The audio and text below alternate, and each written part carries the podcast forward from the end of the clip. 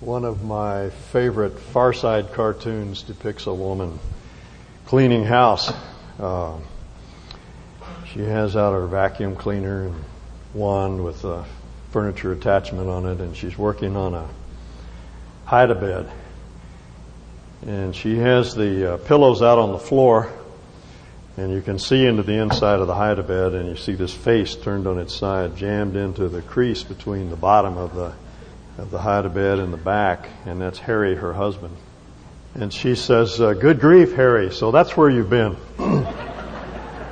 and uh, there's my hairbrush too. She said. uh, I hope Carolyn and I are not like Harry, uh, out of sight and out of mind. We're still around, and uh, we do hope that you're continuing to pray for us. We have our prayer letter in the, one of the slots in the back. And if you if you don't receive it, please pick one up. And if you'd like to be on the list to receive our prayer letter, please let us uh, let us know. Uh, I saw some figures the other day that indicate that only one out of ten pastors today who are involved in ministry will be in ministry at the time they retire. It's a 90% attrition rate. And uh, if we can do something to encourage these pastors, particularly couples that are in some of these lonely uh, places, uh, we can just uh, keep them faithful to the task. We, we, we, feel like we're doing what God has called us to do. Now, this is the largest group that I've spoken to in some time. The last time I spoke in a church was in the Little Salmon River Canyon. There were about 20 people there, so this is uh, this is a little bit intimidating. It's good to see you. Would you turn with me to Luke 13, please? To the uh, text that we uh, have for us this morning. A man uh, approached Jesus one day uh, as he was teaching and said, uh, Tell me, what do I have to do to be saved? And Jesus told him. And Mark tells us uh, the man became very sad and he turned on his heels and walked away. He got more than he bargained for.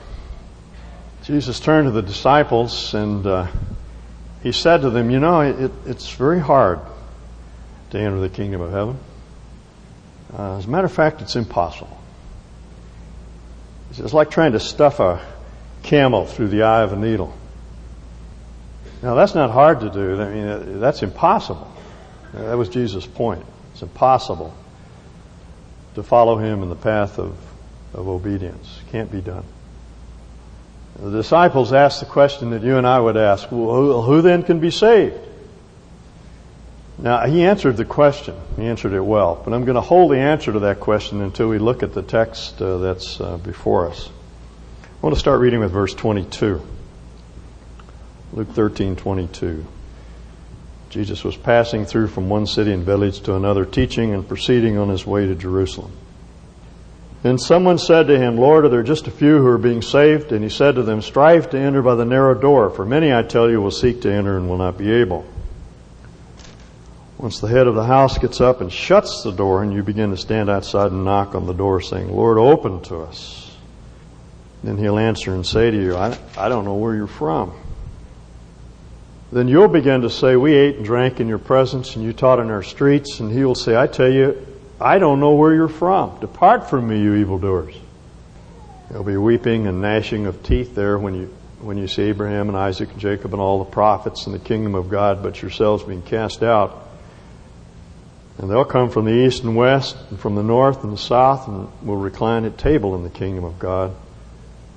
Behold, some are last who will be first, and some are first who will be last. Our Lord was making his way through some of the small towns and villages of Israel, journeying toward Jerusalem, uh, where he would die.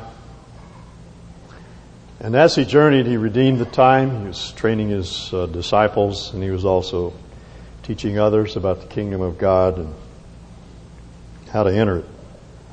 And on one of those occasions, a man came up to him and said, uh, Tell me, Lord, are there few who will be saved? Now, I think that question was triggered by something that Jesus had said before. You, you looked at the passage, the, the immediately preceding passage last week. In that text, our Lord compared the kingdom of God to a mustard seed, which is a very small element, and leaven, which is, which is a very small ingredient. Kingdoms like mustard seed and like leaven. This man drew the conclusion that Jesus was saying that the kingdom, at least in its incipient stages, would be very, very small. He was right, of course. True.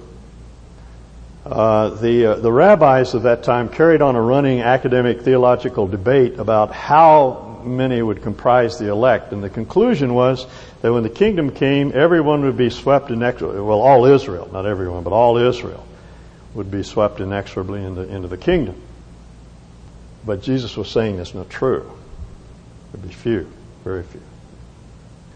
I find that concept helpful, really, to some of the pastors that we're working with. You know, they, they, they, I think, unconsciously in seminary or Bible school pick up the notion that when they get into ministry, there are going to be vast hordes of people that will take the Christian life seriously. And they're frustrated that people don't. I, I tell them that all Scripture teaches that at any one time, in any given group, there's only a small believing remnant. People who really mean business about their walk with Christ. I mean, that's reality. You have to accept that true in any church. The rest of the people are just going along for the ride. And, and that's what Jesus was teaching. There are few who are coming into the kingdom. And this man posed that question. Is it true that only a few are coming in? Now, now notice how the Lord answers. He, he, he bypasses the idea of how few or how many. I just got cut off. I think, here we go. I'm coming back. He bypasses the question of how few or how many. And he asks the question, how about you? The issue is not how few, but what about you?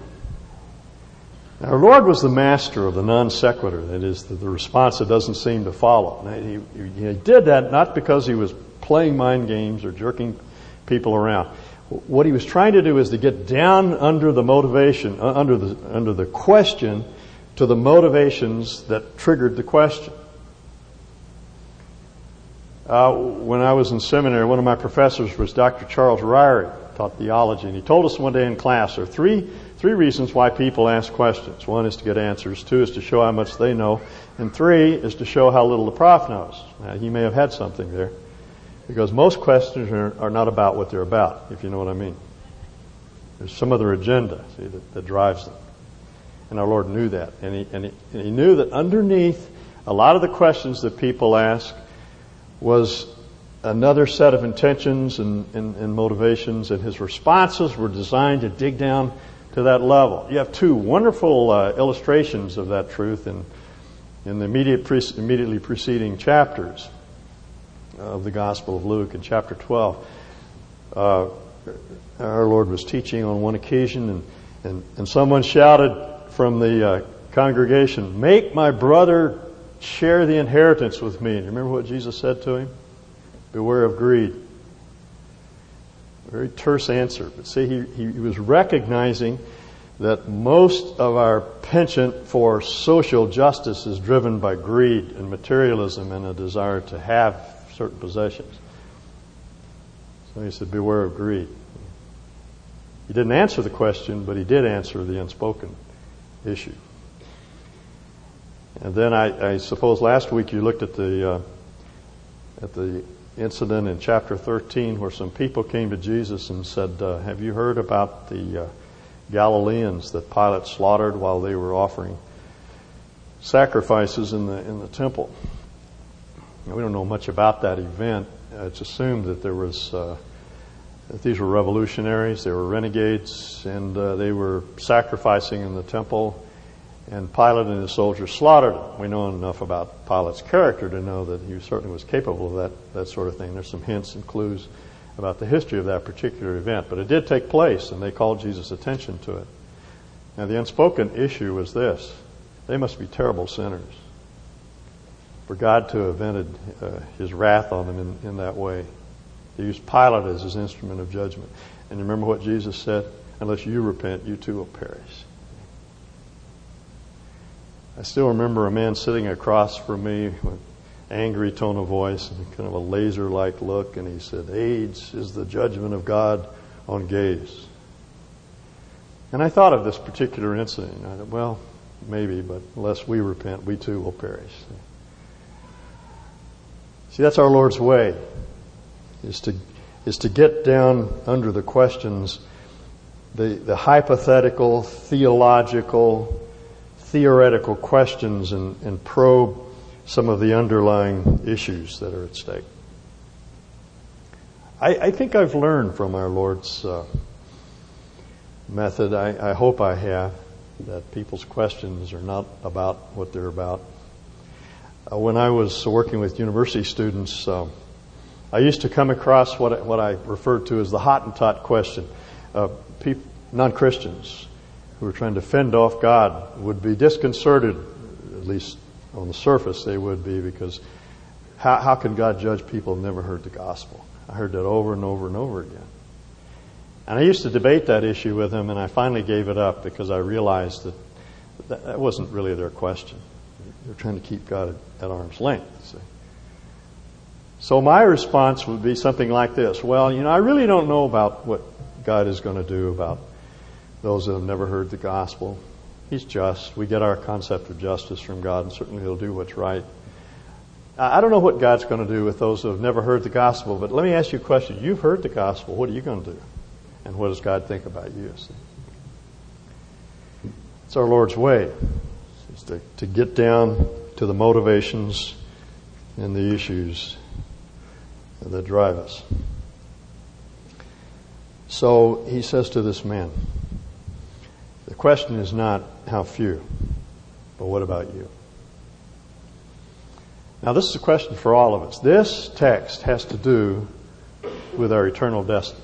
It's a very, very significant passage. I mean, all of Scripture is, but, but this has to do with our salvation. How we get into the kingdom and how we know we're in the kingdom. It not only has to do with, with entering in, but the assurance of, of our own salvation. Now, there are two things that Jesus says, two issues that we need to look at. First is this Jesus said that the door is very, very narrow. And secondly, he says in this text that the time is very, very short. The door is very narrow, and the time is very short. One of Shakespeare's characters says, I'm for the, for the house with the narrow door, which I take to be too little for pride to enter. Uh, that's Jesus' point. There are some things that you cannot bring into the kingdom with you, and, and pride is, is one of them. You have to leave them behind when you come into his house. Uh, we have an old dog that used to want to drag her bones into the house. Um, We've learned better now that bones aren't good for dogs, but we used to throw them a bone every once in a while if we had a steak or something, and she'd gnaw on that bone, she'd bury it, dig it up, gnaw on it, you know, and after a while it was just the most awful looking thing you ever saw. Smelled of high heaven, and and and she'd come to the back door, sliding patio door, and she'd have that bone in her mouth, and she'd scratch on the door and look at it, and she wanted to bring that bone in the house. And Carolyn would stand there at the door and say, Taffy, you can't bring the bone in the house and make her leave it out. And Taffy never could understand why she had to stay out in the heat and the cold. You know, we had to live more comfortably, but she couldn't bring that smelly old bone in the house. See, that's what the Lord is saying. You can't bring your smelly old bones into the house. You can't bring all your baggage, your sins, your habits, your proclivities, your sexual preferences. The door is very narrow. Listen to Paul. The acts of the sinful nature are obvious. Sexual immorality, impurity, and debauchery. Those all have to do with our, our sexual preferences and tendencies. Our sensuality. Idolatry and witchcraft, those tampering with, with the spirit world, those sorts of things. Hatred, discord, jealousy, fits of rage. See, he moves from what we would consider as physical, more gross sins into the sins of, of the heart, spirit, anger, and selfish ambition, and dissension, and factions, and envy, and drunkenness, and orgies, and the like. Listen to this. This is an inspired apostle speaking. I warn you, he says, as I did before, that those who live like this will not inherit the kingdom of God. I didn't say that. He did. Uh, he says almost the same thing to the church in Galatians. Do you not know that the wicked will not inherit the kingdom of God? Don't be deceived. Can't fool God. Can't thumb your nose at God. He knows. neither the sexually immoral, nor idolaters, nor adulterers, nor, nor adulterers, nor male prostitutes, nor homosexual offenders, nor thieves, nor the greedy, nor drunkards, nor slanderers, nor swindlers will inherit the kingdom of God. Do you understand what Paul is saying? He's saying that you can't bring your sexual immorality and impurity and debauchery, your idolatry and witchcraft, your hatred, your discord, your jealousy, your rage, your selfish ambition, your dissentious spirit, your factious heart, your unforgiving, bitter uh, uh, heart. You, you, can't bring those things into the kingdom. Now, let me put the cookies on the bottom shelf. You can't bring your sexuality, your own sexual preferences into the kingdom. You cannot carry on an affair and call yourself a Christian. You cannot carry on a gay lifestyle and call yourself a Christian. You can't be an abuser or a molester and call yourself a Christian.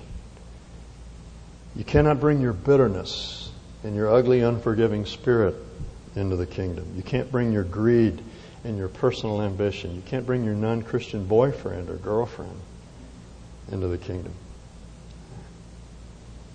You can't bring your pride and your selfish ambition into the kingdom. Oh, all Christians at all times may fall into any of those sins, but what Paul and our Lord is saying is that you cannot justify or defend or protect or condone a lifestyle that is contrary to the will of God. If you're going to follow Christ, you have to follow Him in the path of obedience. Carol and I, in one of our travels around the state, uh, listened to a tape by Dee Brestin, who is the speaker for the women's conference here in 97. Wonderful speaker. You're going to really enjoy her. She tells on the tape how she became a Christian. When she was in her in her 20s, mid 20s, she decided that she she had four goals in her life. One was to be slim and gorgeous, and the second is to find a handsome dude who had a lot of potential and what she meant by potential was potential to make a lot of money. And second and third, she wanted to have two beautiful children, and fourth, she wanted a house that overlooked the Pacific. And if she had those things, her life would be fulfilled. So sure enough, she got to be slim and gorgeous, and she nailed this young uh, resident, uh, surgery resident, and uh, who had a lot of potential for making a lot of money, and they had two beautiful children. And yet she was miserable and unhappy and empty and and unsatisfied. About that time, her sister came to know Christ through Campus Crusade for Christ and began to send her four law booklets and talk to her about her relationship to Christ. And, and she kept fending her off. She didn't want to hear it. One day she said to her sister, If I become a Christian, do I have to give up my dream of a house that overlooks the Pacific? And her sister, who was a very wise young woman, said, Let me pray about this for a day and I'll call you back. Called her back and she said, Yes, you have to give up that dream. And she did. She let go of that dream. And she walked through that narrow door. Kind of interesting that God gave her that house over the Pacific, at least for a very short time, in a very interesting way. It wasn't hers. They were just permitted to live there for a while. And now they live somewhere back in the Midwest where you can't even see the Pacific Ocean. But, but God gave in other ways. See, that's what our Lord's saying. You, you, can't bring your old bones. You can't bring your ambition, your greed, your personal desires, your own motivations and intentions. You have to leave them at the door. There's a book by uh, Thomas Costain called Three Edwards, The Three Edwards. It's, uh, it's kind of a painless way to learn English history if you're interested. It's a very good book. It was a New York Times bestseller. It's about the uh, three uh, kings of England, Edward First, Second, Third. If you saw Braveheart, you know about the first two Edwards, Edward First and Edward Second, Longshanks he was called. Edward II had uh, uh, had a daughter by the name of Eleanor. He married her off to a duke up in the Netherlands. His name was uh, Reynold, Reynold Second.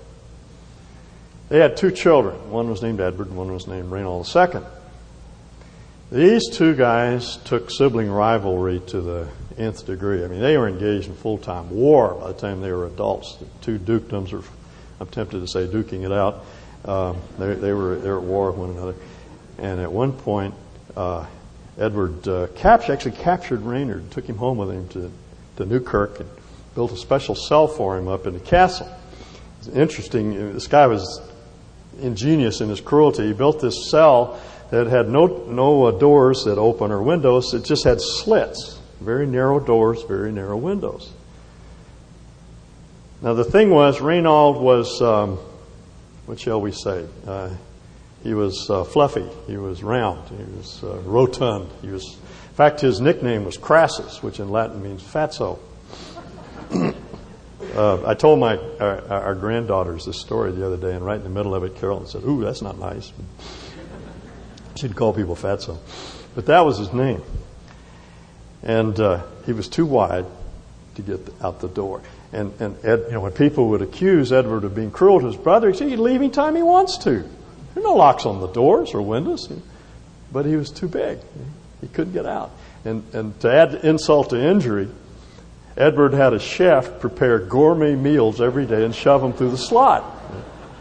So the guy stayed there for 10 years.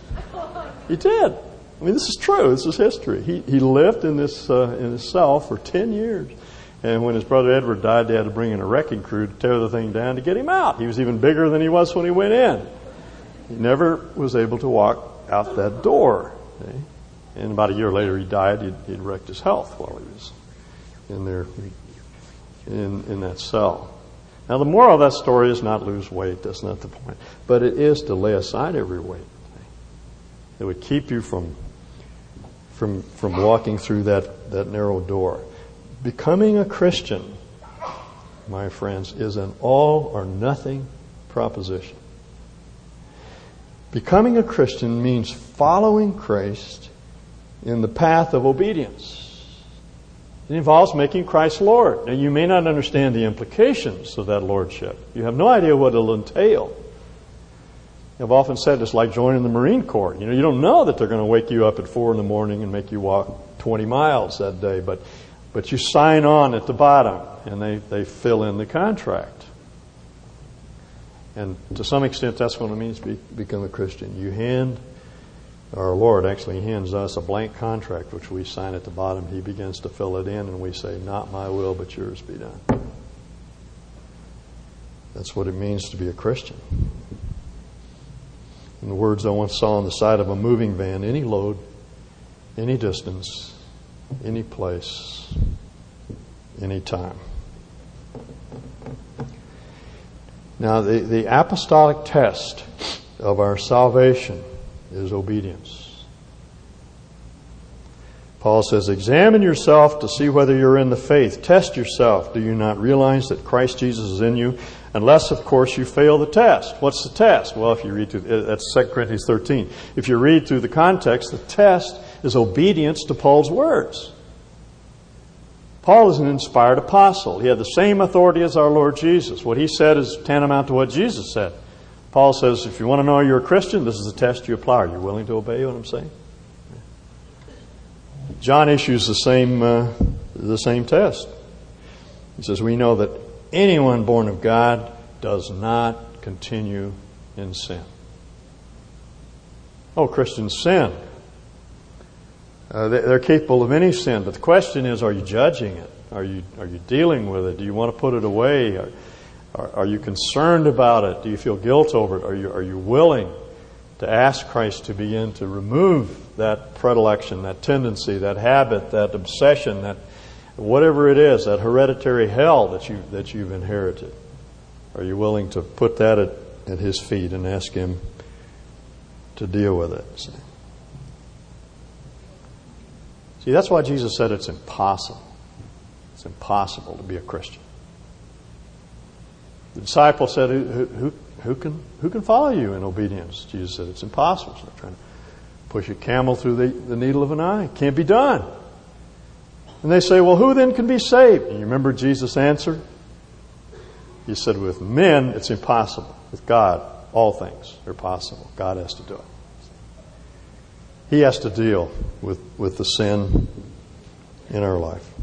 We cannot, by determined effort, give ourselves a new set of motives and morals. Everything that needs to be done can only be done by God.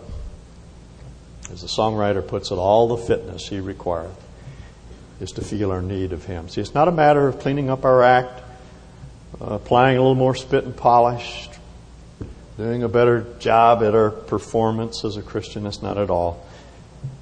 It's simply acknowledging that following Christ means following Christ in obedience and asking Him to deal with those issues in our lives that are contrary to the will of God.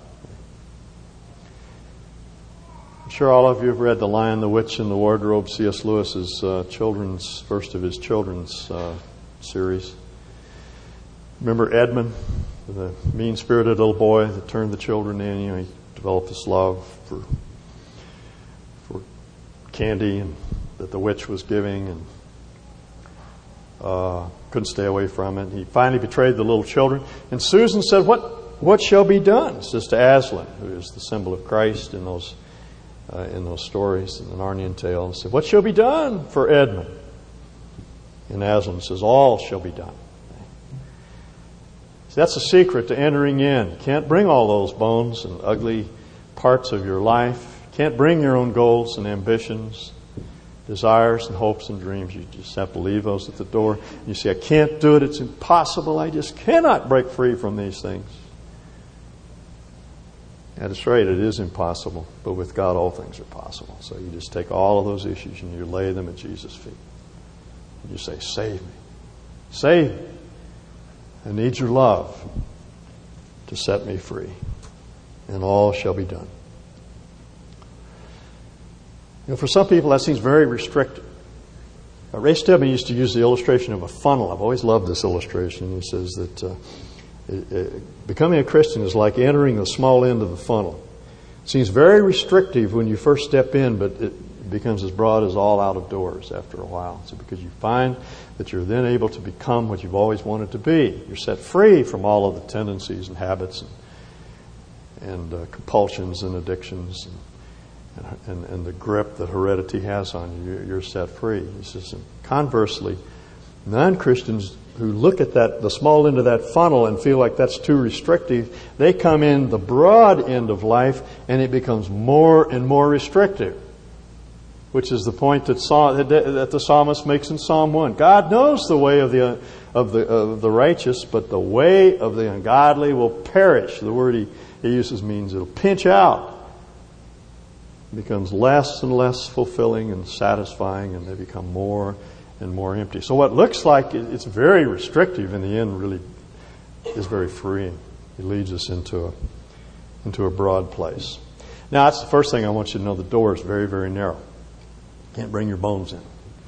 And number two, the time is very, very short. Jesus said, strive to enter. Because there's going to be a time when the door is shut. The word for strive is the word that's used for the agony of Jesus in the garden. As a matter of fact, our English word is simply an, Angli- uh, it's an anglicized form of that word, agonizo. Very strong word. Uh, uh, it's, uh, it's the word that Paul uses in Second Timothy, First Timothy, when he says, "Fight the good fight." It's to fight, to be earnest, to take this whole affair seriously. You're not playing for nickels and dimes. You're playing for your life, your eternal destiny. So uh, he says, make every effort to enter in. William Law, 18th century English devotional writer, put it this way Many will be rejected at the last day, not because they have taken no time and pains about their salvation, but because they have not taken time and pains enough. You understand what he's saying? That it, people are not there. They're not going to be in heaven, not because they didn't take time and pains about their salvation, but they, they didn't take enough. They, they didn't really think seriously about what it meant to follow Christ. They didn't count the cost. Um, the old Negro spiritual says, everybody talking about heaven ain't going there. And, and that's true. Uh, there are people that are, have been elders in churches, they've been teachers of the Bible. They've been counselors. They've been uh, heads of Sunday schools, they've been evangelists, they've been heavily involved in Christian activities who are simply not going to be there because way down deep inside there was an area of resistance, hardcore resistance to the will of God, a dark and secret life that perhaps no one but God saw. And they're not going to be there. They're not going to be there. Someone has said that the two most asked questions in, in heaven are where's so and so and how'd you get here?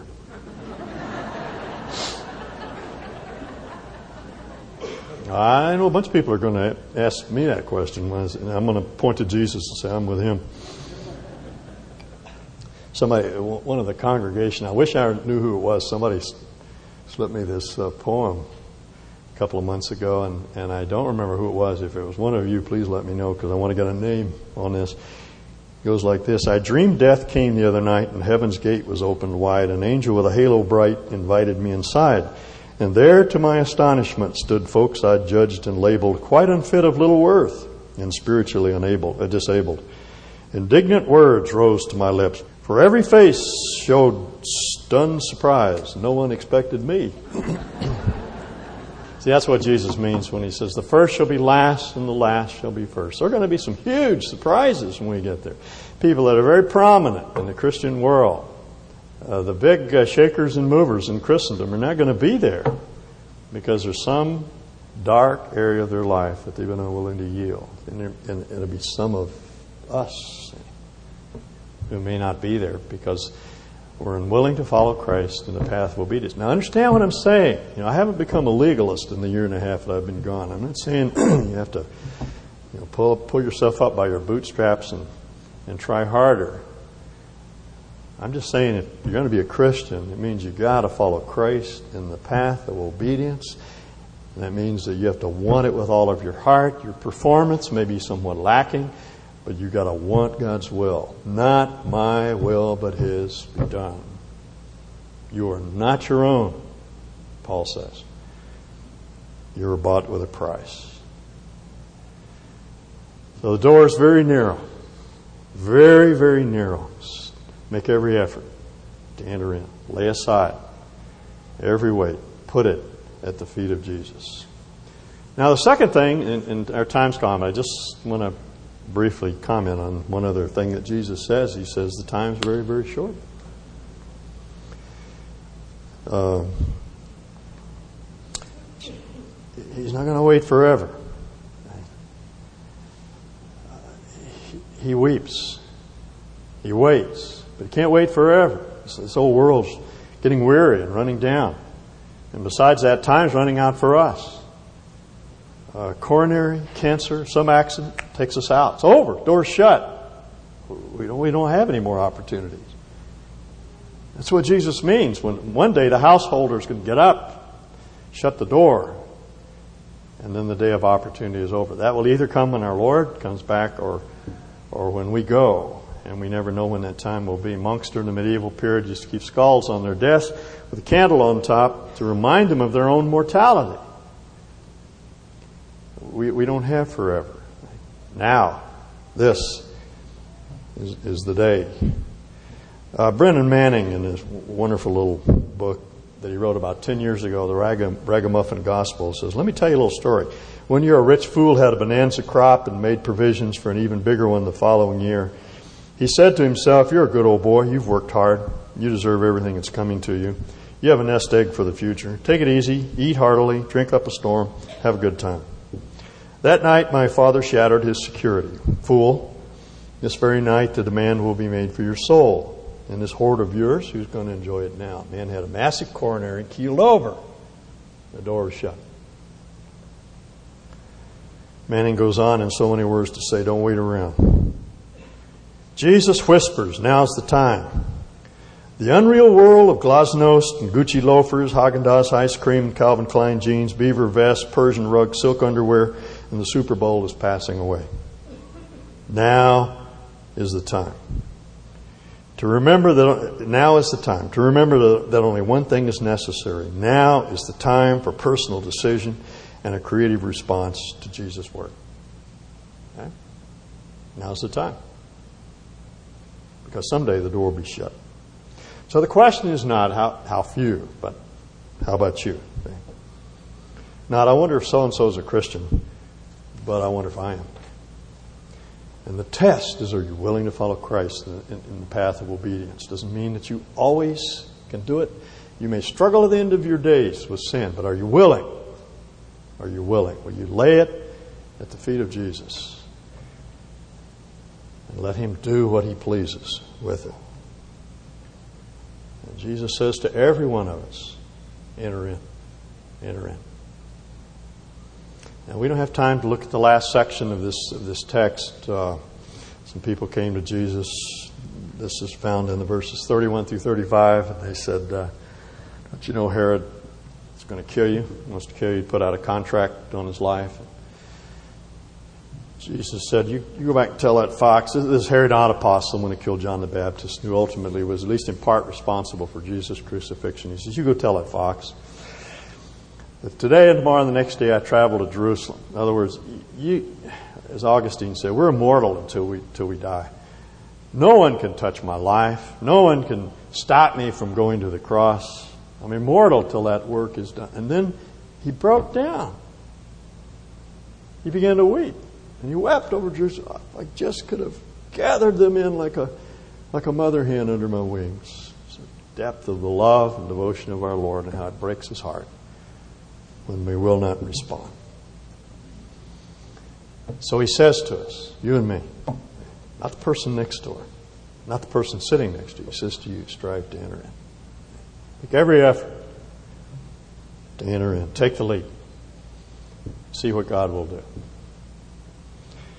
Uh, in a story entitled The Old Man of the Earth, George MacDonald describes uh, the old man uh, in a cave with, with another younger sort of protege of his uh, he, he, lifts this huge rock that's on the floor of the cave and props the lid of this uh, hole that he says goes plumb down up against the side of the cave. Young man sa- uh, the old man says, This is the way. Young man says, There are no stairs. The old man says, You must throw yourself in. There's no other way. And that's what we must do. Just come to Jesus, just as we are, without one plea. Here I am. Take me as I am. All the sin, all the past, all the guilt, all the shame. I, am willing to leave it all behind. I want to follow you in the path of obedience. That's what it means to be a Christian. Let's pray. I want you to look down deep inside. Probe the depths that God has already seen those areas of your life where you're holding out, those secret parts of your life. Perhaps it's a, it is a, a non-Christian boyfriend or girlfriend that you're clinging to and that you feel will bring you the satisfaction and the, the security that you need. Perhaps it's some uh, addictive substance that you're unwilling to give up, yield to His Lordship because of the pain it will, it will cost, it will cause. Could be your desire to be rich or famous or whatever it may be. Lord, uh, Lord knows that in all of us there are those things that uh, we cling to tenaciously. Will you take each one of those things and just uh, open up your heart to Him and, and tell Him it's impossible for me to deal with these. You must do it. And he says to you, All will be done. Will you do that? Lord, in this moment of, of, of quietness, will you probe our hearts? Show us what's there. And give us that yielding spirit with which you can work. We pray that we would take all of the issues in our life that we know are contrary to your will, and we will lay them one by one at your feet. Deal with them in your own time and in your own way. We ask these things in Jesus' name.